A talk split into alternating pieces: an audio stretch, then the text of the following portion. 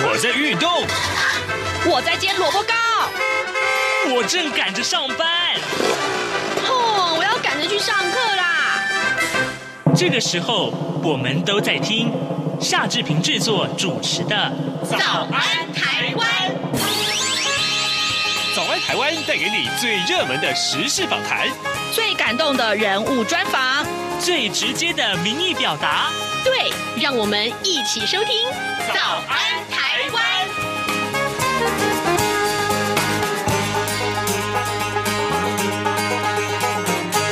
早安台湾，我是夏志平。今天是二零二一年的八月五号，星期四。志平马上就要为您专访东吴大学政治系刘碧荣教授，我们要请刘老师为大家分析过去一周以来最重要的外电新闻。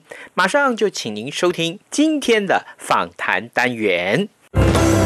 早安台湾，刘碧荣时间。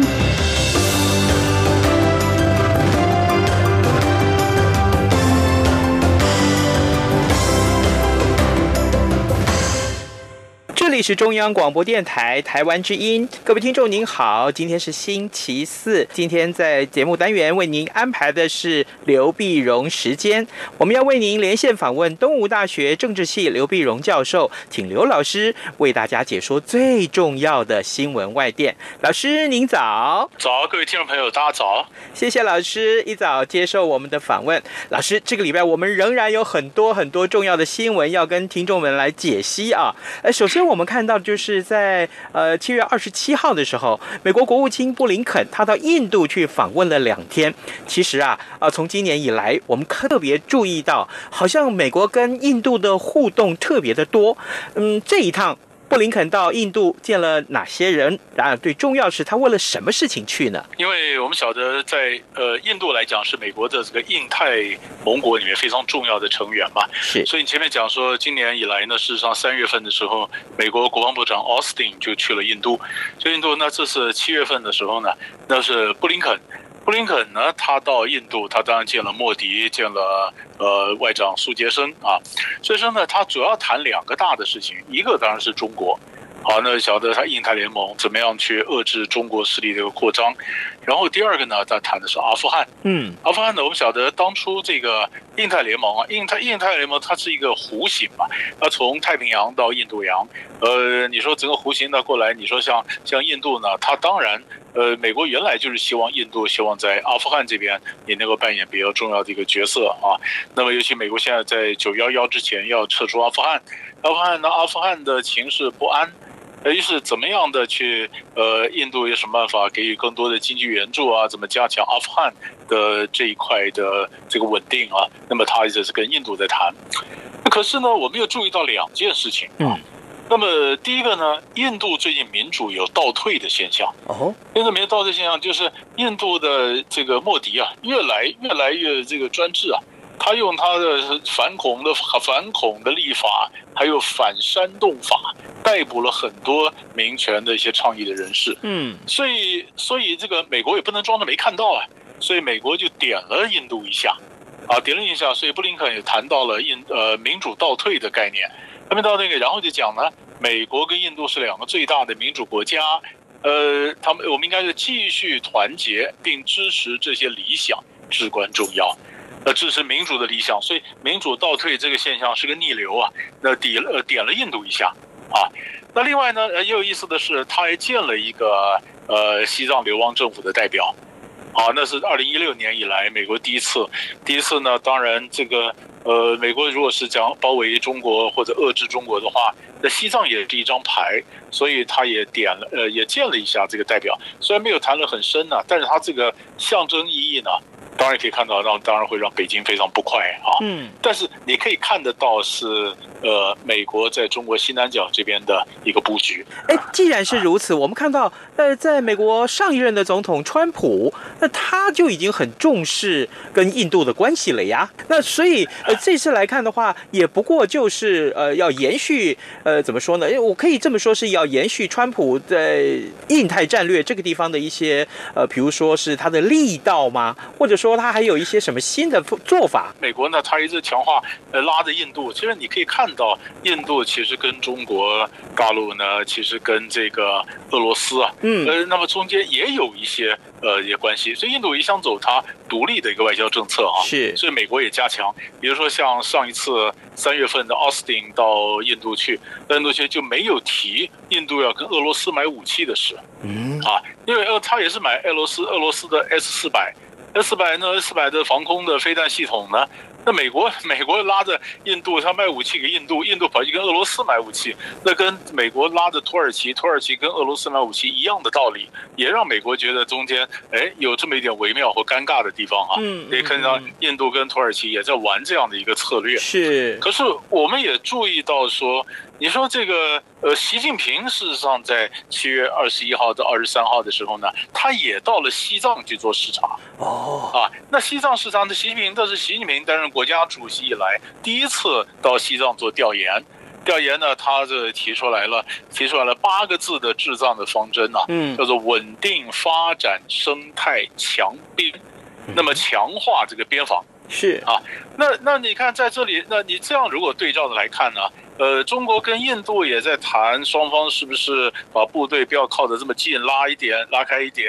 然后，那么呃，因美国也去拉着印度，那美国呢，在印度也建了一些西藏流亡政府的代表。那习近平呢，也到了西藏，表示中国要强化边疆的建设。嗯，那也可以看得出来，在这里变成新的一个角力的一个点，就是在中国西南角这边是有这样的一个新的变化。嗯，好，那当然了，也就是说，呃，在印太战略里面，当然有一个非常重要的一个共同的对象，就是中国。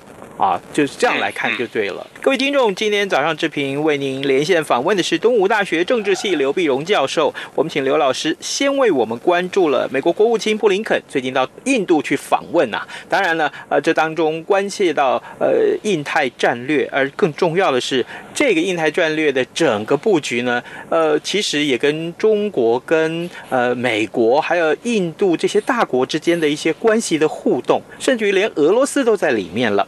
好，这个老师，所以。那在印度，这个可是达赖在印度啊。最近达赖好像没有什么声音，我可以这么说嘛？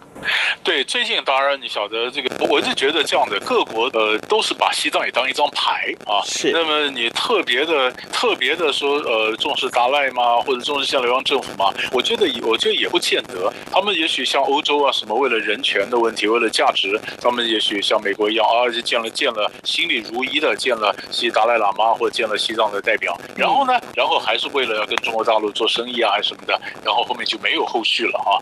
那最近当然因为达赖喇嘛年事也高了，所以我们比较没有看到他这方面一些积极活动的一些新闻。是好的，呃，在接下来我们看到另外一个领域啊，啊，当然刚刚您提到了阿富汗老师，呃，这个中国的外交部长呃王毅。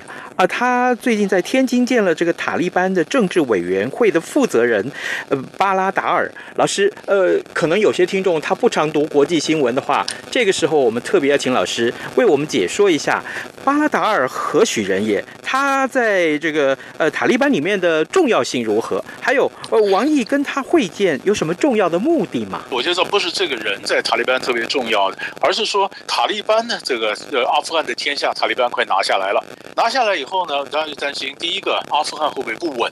阿富汗如果不稳的话呢，因为内部当然有政府军对抗，当然也有这个呃其他有也也也有其他的一些势力哈、啊，那么包括地方的军地方的军阀啦、部落啦，那他们这个势力反抗塔利班，所以人家讲塔利班很可能是会有呃叙利亚化。叙利亚化，呃，就阿富汗叙利亚化。若叙利亚化，那么这塔利班天下拿下来，又造引发了新的内战，那个可能这个冲突会呃外溢啊，会满到呃中亚地方。然后呢，更重要是因为这么年内部不安的时候，也变成很多恐怖分子他寄生的温床。所以恐怖看到有几个恐怖分子会进去。第一个就是你要讲东南亚的一个回教祈祷团，那一些激进分子什么很多在阿富汗，我们也看到了。然后呢，更重要的是。呃，这个这个新疆的分离主义，新疆分离主义呢就被叫做，它是叫东突厥斯坦伊斯兰伊斯兰运动啊，所以叫那么那么东突厥斯坦伊斯兰伊斯兰运动这个组织呢，那么叫东伊运的，东伊运呢，那么呃，这个联合国也讲了。这个东东医院的这组织呢，他也也进入到这个阿富汗。嗯、阿富汗，所以王毅这次跟塔利班的代表主要去谈的。哦、这个第一个，你要你要你要保障我在阿富汗的这些中国人的安全呢、啊。嗯。第二，你不能包庇这个呃东突突厥斯坦伊斯兰运动组织啊，你不能包庇他呀。啊，那美国事实上呃呃当时撤出阿富汗的时候也是提着条件，就是你塔利班回班师回朝，那你的事啊。你不能安不能包庇恐怖组织作为攻击美国的一个温床，嗯，所以可见这些大国都担心，那么很多的恐怖组织呢，通通跑到阿富汗去寄生去了，所以这样子阿富汗呢，这个就就答应中国说没有问题啊，所以塔利班说我们是支持中国人的，呃，我们不会攻击中国大陆啊，啊，那么当然条件是什么呢？条件你得给我经济援助嘛，对吧？那如果你给我经济援助，你帮助阿富汗重建，那么当然我要保护中国人的安全嘛。嗯，啊，所以这里面就可以看得到有这样的一个一个情形，就是中国呃呃中亚这边相关的国家，包括中国啦，包括俄罗斯啦，甚至包括印度啦，大家都很担心。阿富汗的情势会跑会会影响到中亚，那因为中亚这边呢，整个区域的混乱呢，让恐怖组织又有新的一个发展的一个一个一个温床。嗯，那而且而且阿富汗如果一包庇的话呢，又有新的一个不安，所以大家都想就拉着塔利班，就告诉塔利班说，那你好好的干吧，反正你天下拿下来，我们也阻止不了你。但你不要变成一个呃真正的让恐怖分子的帮凶，不要包庇那些恐怖组织，嗯、这个比较重要。好，可是从老师的呃这个解说里面，我有两个比较深入的问题想要请教老师。之前啊，嗯、老师您曾经呃跟我们说过好多次，呃，阿富汗是帝国坟场，所有的这个大的这个国家在这里通通讨不到好处的。那么之前美国在这里扶持了阿富汗的政府军，那么目前是不是他态势已经真的是微弱到？已经没有办法支撑了嘛？这是第一个问题。另外呢，就是这些个刚刚老师所说到的这些恐怖分子啊，从各地而来的恐怖分子，哎，在阿富汗万一整个重聚起来，它会不会变成衍生出来另外一个更可怕的集团了呢？哎，这个很有意思。第一个呢，美国它扶植的阿富汗这个政府啊，科布尔当局，美国呢常常外交上的习惯就是，我扶植你，到时候万一你站不站不稳的话呢，那我也不想陪你一起玩下去了，拍拍屁股就走了。但是说呢，美国内部呢现在今天讲说，啊，为什么阿富汗局势到这样呢？就是你科布尔当局贪腐嘛，你这个用人不会用人嘛，你用人为亲啊，呃，你就搞得你众叛亲离，他总是找个理由。就是说，以前呢，呃，美国人最喜欢讲说，比如把那个国家搞丢了，那谁搞丢了？将来很明显的就会有一本书叫《Who Lost Afghanistan》，谁搞丢了阿富汗？阿富汗那当然结论也出来了，结论就是阿富汗人自己，你们 你们扶不起嘛，啊，所以美国美国的习惯是这样的，但是美国现在也打算说不行啊，可我不能这次搞得那么难看呐，嗯。所以美国现在打算很多人过去跟美国，就比如说被呃，你看美国打阿富汗战争打了十年，打了十年，那多少人以前帮美国呃当翻译啊？呃，当情报员呐、啊，对呃，开车啦，煮饭啦，那这些人塔利班一来，这通通叫汉奸呐，啊，或者是阿富汗的阿奸呐，那这些人怎么办呢？所 以这些人就得就得跑啊，不然会被清算呐、啊。被清算好，美国人讲说给你紧急的这个 visa，也就是这个这个呃难民的这 visa，那一下有有有有两万多人来来来来这个申请啊。哇！后来这个礼拜一的时候呢，美国说再放宽。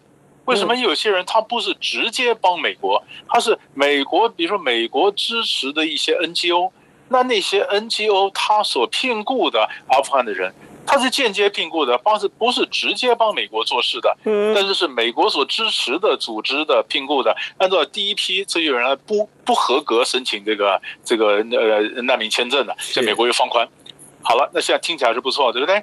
但是问题是你晓得阿富汗的地方交通很不发达，它的里面的这个地形啊崎岖，你今天可能在哪一个偏远的省份，那偏远的省份你要去申请这个这个签证，我问你，我从那偏远的省份我怎么到首都喀布尔啊？我在路上就被劫杀了也不一定啊，对不对？那我有有没有盘缠呢？那我怎么样都在说喀布尔？那喀布尔这边当然拥护的喀喀布尔，那美国不是要准备撤了吗？所以他的领事馆啊，什么的功能的人也不断的减少啊，他没有那么多人 handle 这么几万人忽然涌来申请 visa 的，那你既然跟他讲说你的 visa 要降低，那怎么办呢？所以后来就请中亚的国家帮忙啊，那是不是你们先到塔吉克了，到什么地方先等着吗？那我再来 interview。那所以中亚这边就就就就很严重了嘛，哈，就就中能不会稳定就很重要了。第二个，你说各各个的这个这个恐怖分子进来，其实还有一个我刚刚没有谈呢，嗯，伊斯兰国，哎，IS 也进来。那塔利班为什么会同意跟美国谈判撤军呢？因为叙利亚那边的伊斯兰国的那些人被打败溃散以后，就窜到塔利阿富汗来抢地盘，跟塔利班抢地盘。所以塔利班一方面要应付美国，一方面应付 IS，那么塔利班当然就觉得前这个这个腹背受敌啊，那干脆就跟美国来达成协议好了。那那美军走了，那将来如果我我要对付 IS 的话呢，我可以比较专心对付伊斯兰国的这个势力嘛。可是你我妈讲有各个不同的恐怖分子进来啊，那他们这些恐怖分子呢，是分呢，是合呢，而是抢地盘呢，还是各自选边？谁现在谁也讲不准。谁也讲不准，然后加上这些这些地方的军头，阿富汗最大的特色就是中央政府军根本进不了各地方的部落派系啊，所以所以所以这里面这里面就牵扯到这是这是阿富汗塔利班，那更有意思的是塔利班有两个，因为。阿富汗跟巴基斯坦呢，他们中间几乎都是普什图人都连接着，所以阿富汗有塔利班，巴基斯坦也有塔利班，所以有有阿塔和巴塔两种。那么阿富汗的塔利班呢，天下拿下来了，当然就跟美国比较温和了。嗯，巴基斯坦的塔利班呢，他们也想着在巴基斯坦可能要联合俾路支省啊，一些分离主义者啊，他们就就是就是希望在巴基斯坦作乱嘛。那作乱呢？那中国大陆的一带一路呢？很重要的一个旗舰工程就是印巴经济走廊。嗯，那中国的印巴经济走廊越成功呢，当然对巴基斯坦当局的力量就越大，越获得支持。嗯，那阿富汗这些搞叛军的、搞分离主义的，谁帮助当局，你就是我的敌人，因为我是要独立嘛，我要推翻这个当局啊。嗯，所以为什么才会发生到有中国的工程师在巴基斯坦被恐怖攻击啊？被攻击，那巴基斯坦中国就讲呢，我又没有殖民，我又不是白人，我是来帮你的，那你为什么要搞我呢？原因就在于，因为你帮了当地的执政党、当地的政府，那当地的分离主义或这些叛军呢，他们就视你为敌人嘛。所以这就是中国大陆它“一带一路”往下走的时候呢，以后一定会撞到当地的复杂的地区政治。你闪都闪不掉，闪都闪不掉，所以，所以你说以中巴这种关系是如此的铁的这样的一个一个一个盟邦的关系，那结果他就会碰到当地的分离主义。好，那于是就晓得，你晓得，如果今天阿富汗塔利班跟巴基斯坦塔利班，他们中间是分是合，能够协调吗？所以也有人讲说，可不可能中国拉拢阿富汗的塔利班，就跟他讲说，你告诉你巴基斯坦的兄弟，别攻击我嘛。那阿富汗的塔利班能不能管到这么多？这个里面其实我坦白讲，谁都不晓得，因为因为都还在分分合合的那各种的在较劲，还在混乱之中。哦，老师这么样一解说啊，就是把这些个我们看起来觉得很复杂的各个因素，把它放在一块儿来解说的时候，我们大致上就有一个很清楚的轮廓：阿富汗、塔利班、巴基斯坦、中国，这整个一连串，还有一带一路啊，一些所有相关的这个利害关系。我们就清楚了啊、哦！谢谢老师，是是是。呃，各位听众，今天志平为您连线访问的是东吴大学政治系刘碧荣教授。我们请刘老师先为大家解说了有关于美国跟印度的关系，同时也看了一下啊、呃、中亚的情势啊，这非常非常的复杂，但是老师解说的很清楚。那接下来我们看一看，呃，焦点仍然是在亚洲啊。呃，美国的国防部长奥斯汀他到了菲律宾去访问了。老师啊，这个菲律宾的总统啊，杜特蒂，那当然是这个。狂人中的狂人，呃，他好像也快要卸任了吧？那所以这时候奥斯汀去菲律宾干什么呢？对，你我我们如果晓晓晓得他整个，如果晓得要这要摊开地图来看啊，嗯，你看这个呃，如果是南海的这个情势呢，就是我们习惯叫 U 型线或者叫大陆的九段线啊，然后现在呢，那你晓得？呃，这个 U 型线就像一个布袋一样，这个布袋一捞起来以后呢，U 的两头是什么国家呢？左边就是越南，右边就是菲律宾啊。嗯，所以，所以美国为什么拉着越南、拉着菲律宾是这样子？拉着那菲律宾也是构成美国第一岛链重要的部分嘛。啊，所以不管在南海去遏制中国或者什么，呃，他都要或者公海航行自由，他都要拉着菲律宾。那这一次呢，它比较重要的一点呢，就是菲律宾总统杜特地呢，他宣布恢复部队访问协定。啊，部队访问协定这什么东西呢？因为美美国跟呃菲律宾呢，它是有共同协防的条约，所以他们每次要进行这个呃军事演习的时候呢，那请问美军他带的武器，他怎么进到菲律宾呢？啊，他是申请什么样的签证，什么样的待遇，能带多少武器进到人家的这个领呃国土上面来？所以他都有一个另外一个协定，叫做部队访问协定。嗯，访问协定。那么去年的时候呢，那么杜特地宣布呃终止这个协定。中日协定当然跟美国中间有一点人权的问题在那边在争吵，杜特地一怒之下，那我们就终止。那终止以后，那请问美军他到菲律宾就变得比较困难了，所以每一次重新谈呢，还要重新申请啊，怎么样进来，会影响到美菲联合演习的这个战力啊。那么，那当然，哎，杜特地今年改变了。啊，改变了，改变说，那就是那可以想象，他就让让美国的这势力，美国更容易进来，美国跟菲律宾的军事关系可以加强啊。嗯、那么呃，主要原因呢，就是你刚刚也谈到一个，就是菲律宾要选举了，菲律宾的这个这个政治啊。拉长来看就很有意思，他一任总统可能亲中，下一任总统就亲美。啊，他永远就在中美之间灵活摆动，所以有意或无意的就是这样，这一任总统亲中，下一任总统亲美，这一任亲中，下一任亲美，中摆一样，中摆一样，那很明显的杜特地比较亲中，那下一任的总统呢，现在在整个选举的基调呢，当然就是强调亲美啊，然后对抗中国啊，所以杜特地就不能对中国太太软。但是他也不希望说，我今天跟美国要恢复这个部队访问协定，就表示我对中国开战，其实并不是。所以你可以看到在，在呃，美，在这个奥斯汀到菲律宾的前两天呢，在二十六号的时候呢，哎，那菲律宾总统杜特地呢发表他任内最后一次国情咨文，嗯，国情咨文呢，他也讲，美国非常强调南海仲裁案，他是说他强调南海仲裁那张纸没有用，因为中国没有参加仲裁。啊，然后他也说菲律宾不可能跟中国打仗，他说绝对不可能，他我们根本没办法跟中国打仗。他说我们这边飞机还没起飞，他的导弹就来了。所以，所以换句话说，他不是要跟中国去叫嚣，他就是说我菲律宾人认清事实，没办法打。是，那没办法打的情况下，过两天呢，哎，他说我恢复了美国的部队访问协定，就是。哎，就为他的部队部部队访问协定先做一点，先打，先先等于讲给中共听。那我跟美国关系我必须要恢复，但是不等于我要打你。我前两天不是讲了，我不可能跟你打吗？对吧？所以我跟我跟美国好，不等于我要对你不好，对吧？那他必须要强调说，南海的问题是要透过外交，不是透过法律。所以那个仲裁他也承认没有用，他还要跟中国继续谈。可是他必须跟美国的关系要好。那对奥斯汀来讲，这几个外交成功啊，不管怎么样，那总是哎，菲律宾同意了，美国部队又可以再回去防卫协定，那将来美菲的军事关系又可以加强，大家都在都在下棋，每人都得到一点。所以这是整个菲律宾的一个情势。哎，有意思啊！这一场选举可以这个让大家各有所退让啊，也有所前进。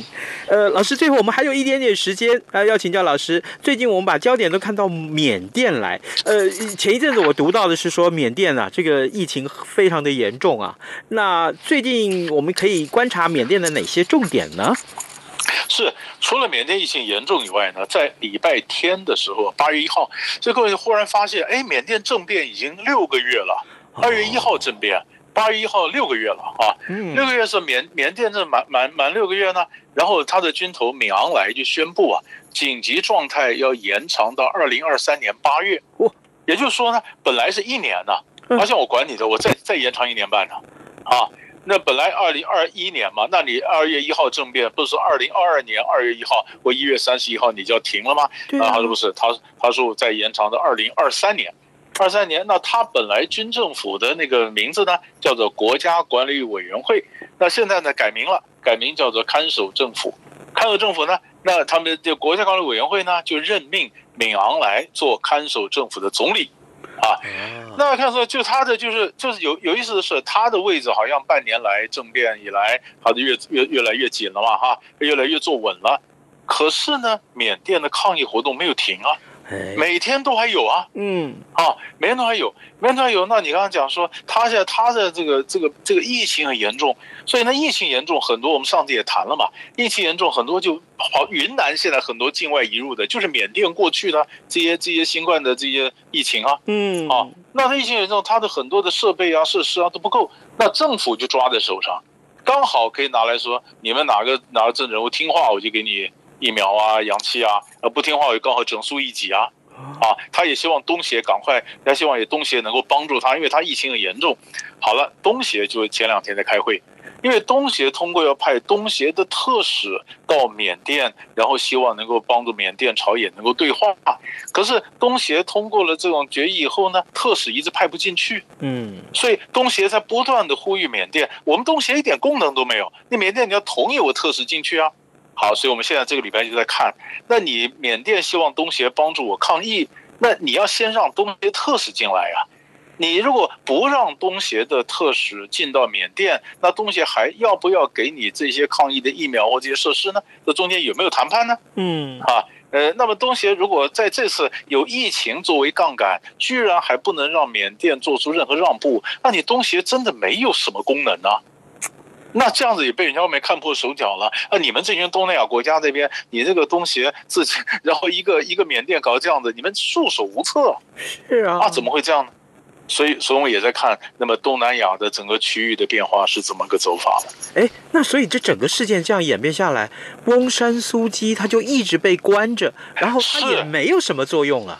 也没什么作用，没有作用。那现在唯一的就是有一个影子，影子政府啊，好像反就是反对党的，像成立一个政府，政府，但问题是也没有什么实权。那唯一跟以前不一样的地方呢，那是年轻人串联，一个叫奶茶联盟。对，奶茶联盟。那么事实上，从从这个香港呢，从到泰国了，到缅甸，这群年轻人的这个串联，这是一新的现象。而年轻人串联，年轻人的奶茶联盟，他们承认的是那个在野的这影子政府，然后他们说继续继续抗争，但是问题是，于是缅甸你就发现有一个老一辈的军人，这是实的；那有一个以网络上的年轻人，他什么这是虚的？有实相有虚相，知道吧？有有 online 有 online 有 offline，那有线上线下的，那这两个这样对抗，而且东协就变成在旁边看呢。东西还在旁边，东西没有功能在旁边看。那在这里有实的，有虚的，有世代的变化，还有一些呃国际组织，那到了中或者当年或者初老的时候，感到走不动的这样的一个国际组织。那这样子在缅甸会发酵出什么新兴的现象？这是其实其实是我们观察的重点。哎，好的，呃，各位听众，今天早上志平为您连线访问东吴大学政治系刘必荣教授。我们这礼拜的重点啊，全部都锁定在亚洲。我们刚刚一开始先从印度，然后谈到了塔利班啊，阿富汗，呃，后来还谈到了菲律宾，最后又关注缅甸。这一切啊，亚洲的形势其实真的非常值得大家多多。细的去关注它，我们也非常谢谢东吴大学政治系刘碧荣老师与我们的分享。老师，谢谢您，谢谢谢谢。大家好，我是中华民国侨务委员会委员长童振源。二零二一年海外华文媒体报道大奖开始征件了，在聚焦台湾、报道台湾的核心概念下。本届以“看见疫情下的华媒影响力”为主题，鼓励在疫情艰难时刻仍持续制作相关报道的海外华文媒体。除了原有的平面、网络报道类及广播报道类，今年增设了电视、影音报道类，以及特别为侨委会全球新闻志工设置的侨务电子报新闻报道特别奖。二零二一年海外华文媒体报道大奖。报名自即日起至八月十五日止，欢迎大家踊跃参加，让世界看到海外侨胞的良善力量。更多资讯请上二零二一海外华文媒体报道大奖官网查询。